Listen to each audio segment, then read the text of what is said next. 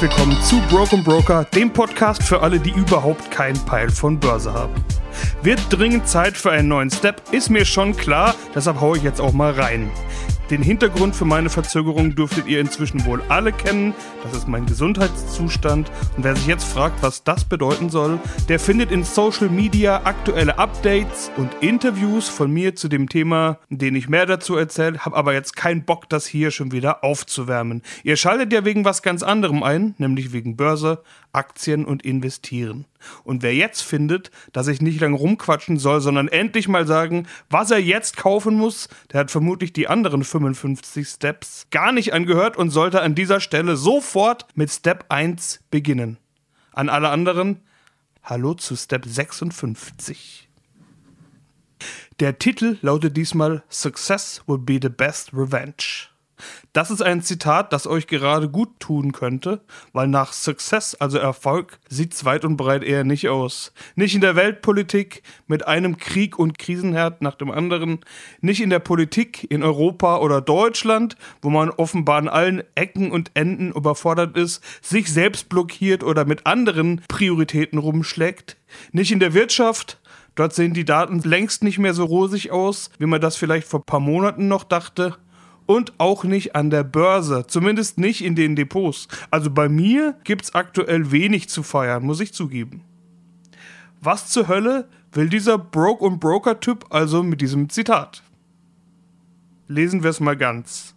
Success will be the best revenge. Also Erfolg wäre die beste Rache oder die beste Revanche klingt wie so ein random Instagram-Zitat von irgendeinem dieser random Instagram-Creators, die eigentlich gar nichts zu bieten haben und deshalb irgendwo von irgendwelchen Kalenderblättern oder irgendwelchen anderen Websites irgendwelche Motivational Quotes aufbereiten und damit versuchen auf Instagram irgendwelche Erfolge zu erzielen. Success will be the best man oder was?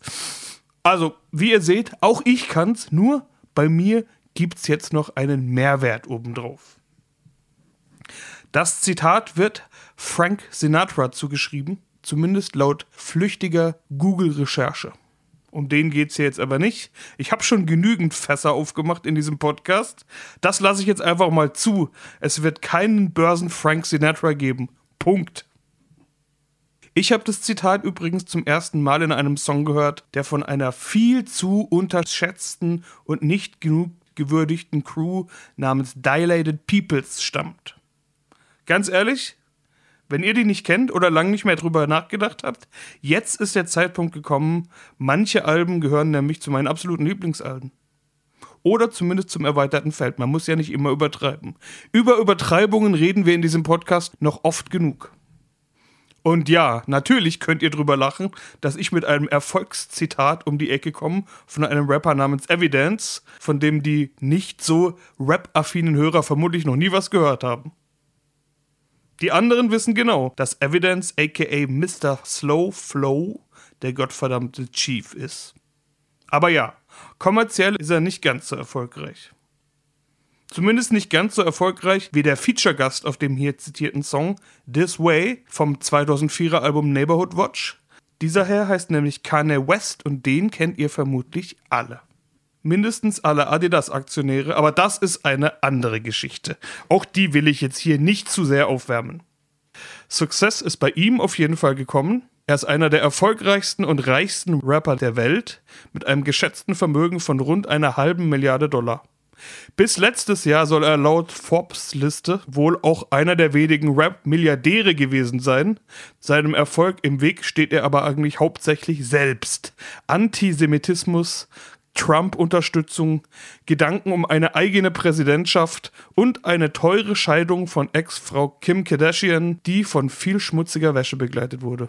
Als Höhepunkt dann eben diese Adidas-Kooperation, die beendet wurde und bei der es unter anderem um diese unglaublich teuren Yeezy-Schuhe geht. Auch Adidas hat darunter gelitten, aber zuletzt gab es Meldungen, dass das alles viel weniger Schaden in der Bilanz hinterlassen wird als erwartet. Deutlich weniger Verlust als erwartet, Prognose angehoben. Adidas kommt wohl gut aus der Sache raus. Wie es um Kanye West steht, dazu kann ich nichts sagen, zumal ich mich mit seiner Musik weit mehr beschäftigt habe als mit seinen Schwurbeleien oder seinem Gossip. Aber von Success will be the best revenge will ich hier nicht sprechen. Im Vergleich zu 2004 ist er aber ganz schön erfolgreich gewesen. Und wir sind jetzt ja gerade nicht beim Kanye bzw. Yay, wie er sich nennt, im Jahr 2023, sondern im Jahr 2004 als Feature-Gast bei den Dilated Peoples. Damals war Kanye West noch relativ unbekannt, veröffentlichte unter anderem einen Song mit der deutschen Produzentin Mel Beats. Kanye West auf einem deutschen Album, heute kaum denkbar. Ich hatte übrigens schon die Möglichkeit, Mel Beats kennenzulernen und wir haben in der Lautsprecher Radioshow mal eine Sendung mit ihr gemacht und natürlich auch über Kanye gesprochen. Findet ihr auf Soundcloud, falls es von Interesse ist. So, worauf will ich eigentlich hinaus? Der Success, der Erfolg, wurde damals gestartet. Der Grundstein wurde gelegt. Ich will nicht irgendwelche Rapper-Karrieren vergleichen und das dann auf den Aktienmarkt beziehen. Dafür ist das Game viel zu unterschiedlich. Börse ist nun mal keine Kunst. Musik liegt immer auch im Geschmack und im Auge des Betrachters und lässt sich nicht so einfach analysieren. Aber um was es mir mal wieder geht, ist die mittlere und langfristige Sicht der Dinge. Ja, wir haben gerade einen Haufen Unsicherheiten im Markt. Und ja, wir sehen eine Korrektur in den Kursen. Von der reden die Experten, Fondsmanager, Vermögensverwalter und Journalisten übrigens jedes Jahr im Sommer. Man redet immer von bis zu 10 Prozent. Ja, die haben wir ungefähr im DAX. Bisschen mehr ist es, aber gut. Ist das jetzt also Grund zur Panik? Wenn tatsächlich mal eintritt, was die sogenannten Experten vorausgesagt haben? Lieber jetzt mit Minus verkaufen? Was denkt ihr? Nach der letzten Folge haben sich einige von euch gemeldet und mich unter anderem wieder nach Dividendenaktien gefragt. Beziehungsweise erzählt, dass sie selbst jetzt eher auf Dividendenaktien setzen. Finde ich gut, schaue ich zum Teil auch drauf, ist aber nicht mein Schwerpunkt. Da gibt es andere wie Christian W. Röhl oder Lisa Osada, aka Aktiengramm. Die haben sich dem Thema gewidmet und die kennen sich da richtig gut aus. Also wenn ihr speziell nach Dividenden sucht, dann hört doch mal bei denen rein. Ich mache jetzt hier kostenlose Werbung, weil die einfach gut sind. Aber eins ist klar. Wenn ihr eine Aktie gekauft habt, weil euch die Dividende gefällt oder die Dividendenrendite, also die Dividende im Verhältnis zum Aktienkurs, dann ist ein gefallener Kurs ja eigentlich gut. Ihr bekommt eure Dividendenaktien günstiger. Vielleicht sogar günstiger, als ihr sie schon mal gekauft habt. Hier ist doch auch der Erfolg der Zukunft zu legen, oder? Success will be the best revenge. Das gleiche gilt für ETF. Klar ist es blöd, wenn die Erfolge der letzten Monate geschmolzen sind, aber auf der anderen Seite könnte man das doch auch als Chance sehen. Wie oft hätte ich mir schon gewünscht, dass ich mit etwas mehr Einsatz in einer Aktie oder einem ETF dabei gewesen wäre. Aber das weiß man halt erst hinterher. Gilt natürlich auch für solche Dauergesprächaktien wie Nvidia, Tesla, Apple und so weiter. Stellt euch mal vor, ihr hättet die vor 20 Jahren gekauft. Einfach mal 5000 Euro reingeballert dann wäre der jetzt reich. Die haben auf jeden Fall gezeigt, was Success bedeutet, keine Frage. Und die sind alle jetzt günstiger als vor ein paar Wochen. Und damals, also vor ein paar Wochen, habt ihr ja noch gefragt, ob man die jetzt noch kaufen soll. Was hat sich denn geändert außer der Preis? Und der ist doch jetzt besser, oder nicht? Bei Nvidia, okay, gibt es zum Beispiel Gerüchte über Sanktionen und Zölle aus China. Aber wurde nicht gesagt, dass Nvidia die einzigen sind, die das AI-Chip-Business so richtig drauf haben? Deshalb habt ihr doch alle gekauft. Oder stimmt das gar nicht? Stimmen die Gerüchte überhaupt? Was davon ist eingepreist? Also, was sieht man schon in den Kursen? Was sind die Erwartungen für die Zukunft? Nvidia ist ohne Frage ein Champion in der AI-Chip-Technik. Und neue Technik bringt immer auch neue Welten und Visionen und Perspektiven mit sich, die wir vermutlich alle noch gar nicht mal so richtig begreifen. Also ich auf jeden Fall nicht. Nicht umsonst ist Nvidia aufgestiegen in die Handvoll Unternehmen, die so viel mehr wert sind als alle anderen. Das wird irgendwie so eine Art Meme-Charakter, würde ich mal sagen. Kein Mensch zweifelt an Microsoft, Apple, Alphabet, Amazon, Meta und Co. Diese Aktien, diese Unternehmen, die wird es in ein paar Jahren noch geben. Die werden vermutlich immer noch mächtig sein und massiv. Da bin ich mir sicher, selbst wenn die irgendwie zerschlagen oder eingeschränkt werden. Und auch die sind zuletzt günstiger geworden. Also kaufen? Die wichtigste Frage ist da, glaube ich, immer die Bewertung. Wie viel ist die Aktie wert und welche Zukunft ist im Aktienkurs schon abgebildet? Seht ihr ganz gut an Tesla.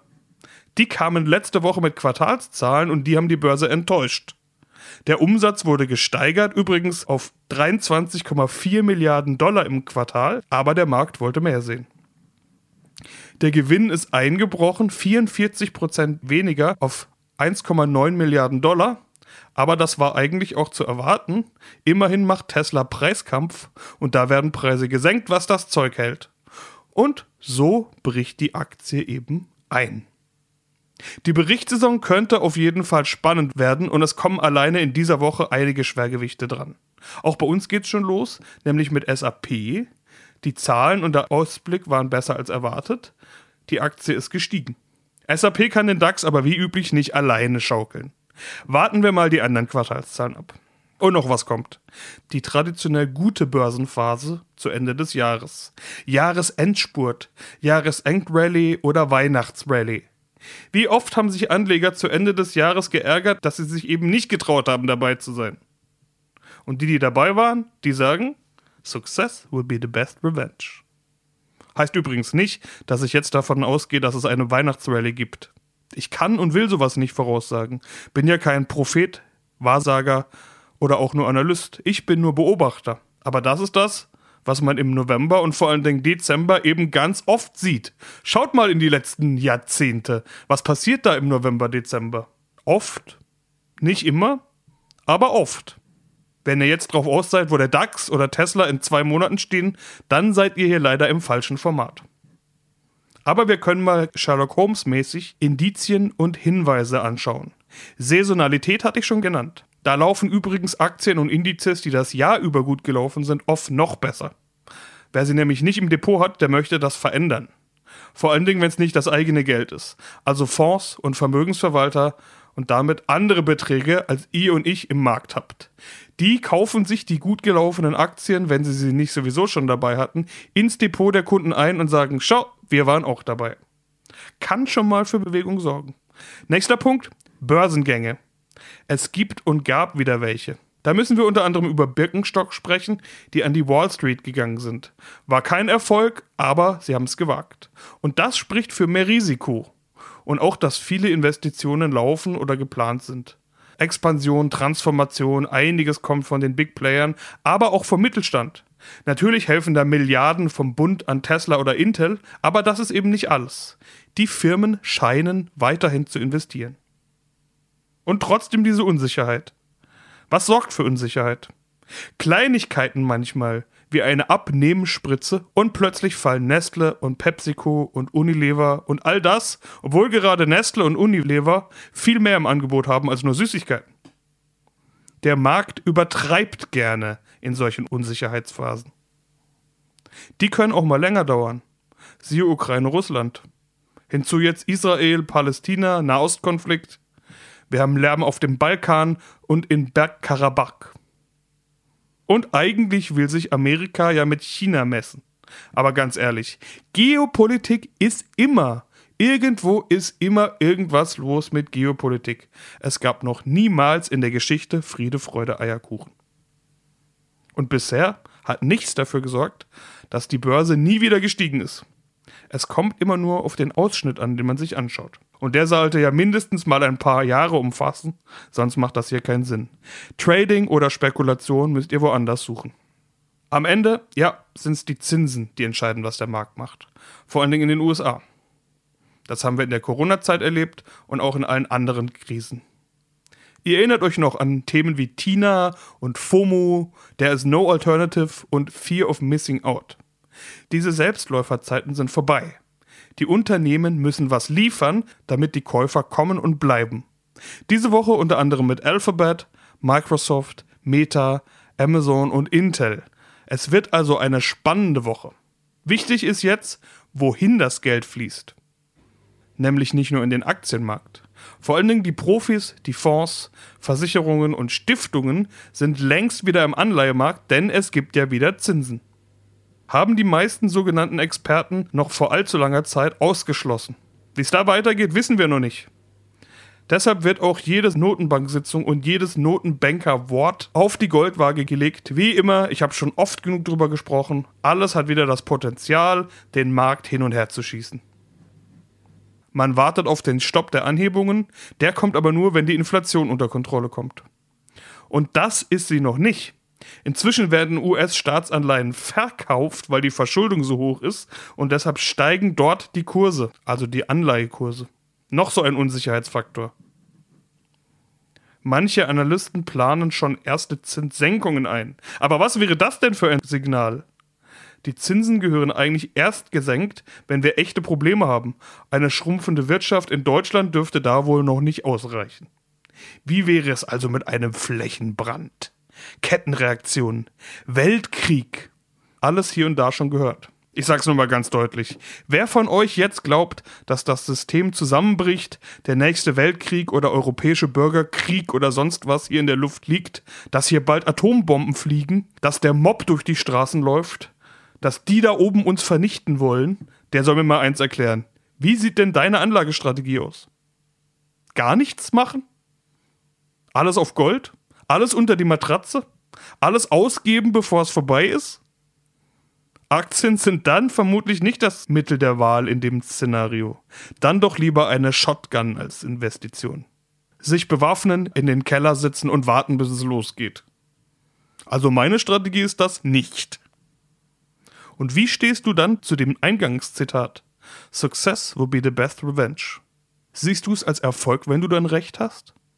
Freust du dich, wenn du recht hattest und wir Schafe nicht dran geglaubt haben? Ich bin und bleibe Optimist. Gerade habe ich wieder mit dem Kumpel diskutiert, den ich in der letzten Ausgabe schon zitiert habe, der eher klar auf der pessimistischen Seite ist, und der hat mich sogar als den ewigen Optimisten bezeichnet. Naja, bisher sind die Börsen ja auch immer wieder gestiegen. Auch dieses Jahr hatten wir wieder Allzeithochs. Trotz allem. Ob wir da vor Jahresende nochmal hinkommen, das weiß ich natürlich nicht. Aber lass uns in einem halben Jahr mal schauen oder in fünf Jahren. Es sei denn natürlich, wir sind bis dahin alle ausgelöscht oder versklavt. Es gibt keine Börse, keine Wirtschaft, kein Geld, kein Finanzsystem mehr. Alles liegt am Boden und wir sind wieder in der Steinzeit. Dann hatte ich Unrecht. Ich bin aber eher für die andere Variante. Success will be the best revenge. Wie ihr wisst, hatte ich ein ziemlich hartes Jahr, aber ich bin in diesem Monat 37 Jahre alt geworden, obwohl das zwischenzeitlich gar nicht mal so klar war, ob ich diese Marke überhaupt erreiche. So sehr war ich dieses Jahr schon knocking on heaven's door. Und trotzdem habe ich immer weiter in meine Sparpläne eingezahlt und hier und da auch mal nachgekauft. Ich glaube an eine Zukunft. Ich glaube an meine Zukunft und an eine Zukunft, die irgendwie besser ist als heute. Und ich werde in den nächsten Wochen noch einen weiteren Sparplan starten, wenn nämlich meine Tochter geboren wird. Für mich ein unglaublich emotionales Thema und Ereignis, für euch gleichzeitig eine Ankündigung.